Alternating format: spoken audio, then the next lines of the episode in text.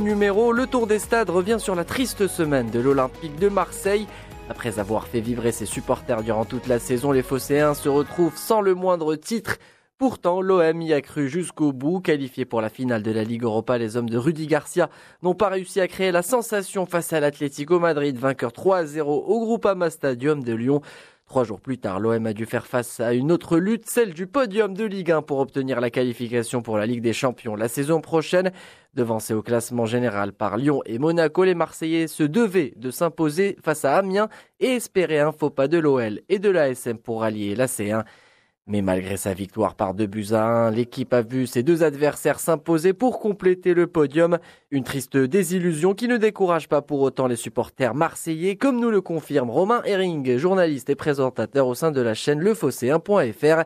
Il est notre invité de ce tour des stades. La semaine n'a pas été si désastreuse que ça parce que l'OM a disputé une, finale de, Coupe d'Europe, ce qu'aucun club français n'a fait depuis 2004. Donc euh, ici à Marseille, on est quand même très fiers euh, de, l'équipe. Euh, les supporters, en tout cas, n'ont pas ce sentiment de dégoût que peuvent avoir, par exemple, les Lyonnais envers leur entraîneur. Voilà, donc il y a beaucoup de fierté euh, cette semaine, malgré évidemment euh, deux résultats, en tout cas deux soirées euh, qui n'ont pas été forcément de notre de notre côté, mais vraiment voilà ce sentiment que, qui, qui, qui parcourt les veines des, des supporters marseillais, c'est c'est avant tout la fierté d'avoir pu disputer une cinquième finale de Coupe d'Europe de, de l'histoire du club, d'avoir pu porter haut les couleurs marseillaises et d'avoir aussi rappelé à toute la France que l'OM c'est avant tout une grande histoire européenne.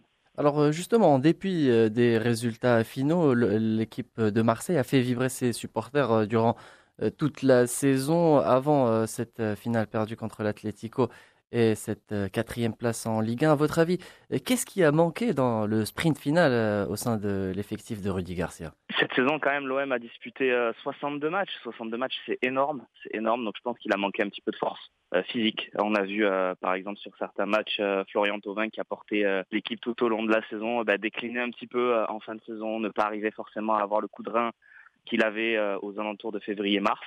Je pense qu'avant tout, il a manqué de la force physique pour pouvoir atteindre les objectifs parce que quand vous jouez un match le jeudi soir et que vous devez enchaîner avec le championnat le dimanche, c'est ce qui s'est passé par exemple à Angers.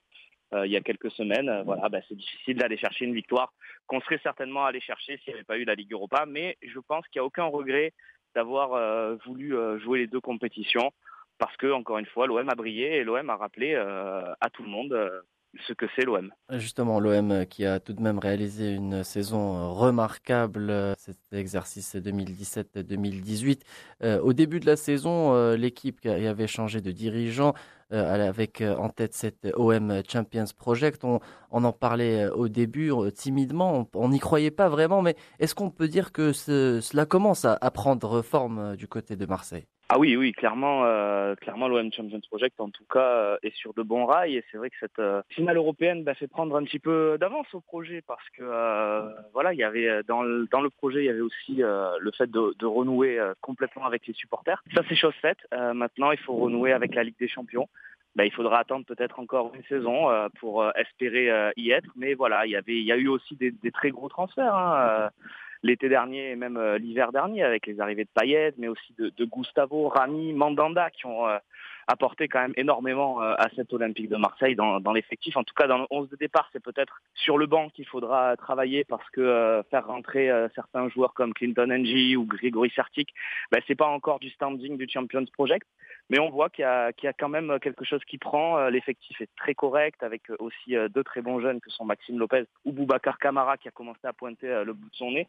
Voilà, il y a, vraiment quelque chose qui se passe. En tout cas, le Champions Project n'est pas ralenti par le fait que l'OM soit quatrième. Il est, il est pour moi sur de très bons rails. Évidemment, il faudra réussir le mercato estival cet été parce que il va falloir renforcer l'équipe à certains postes. Mais il y a quand même de très très gros motifs de satisfaction dans l'effectif. On peut penser à des joueurs comme euh, Bounassar qui était euh, complètement décrié et qui est devenu un latéral euh, de haut standing à Marseille ou Lucas Ocampos complètement à la cave et qui cette saison a été tout simplement exceptionnel. Avec un total de 77 points au terme de la 38e journée de Ligue 1, Marseille boucle sa saison à la quatrième place avec une 22e victoire contre 11 nuls et 5 défaites. Une saison qui a permis aux supporters de se réconcilier avec une équipe qui fera partie des favoris à la victoire finale la saison prochaine en Ligue Europa.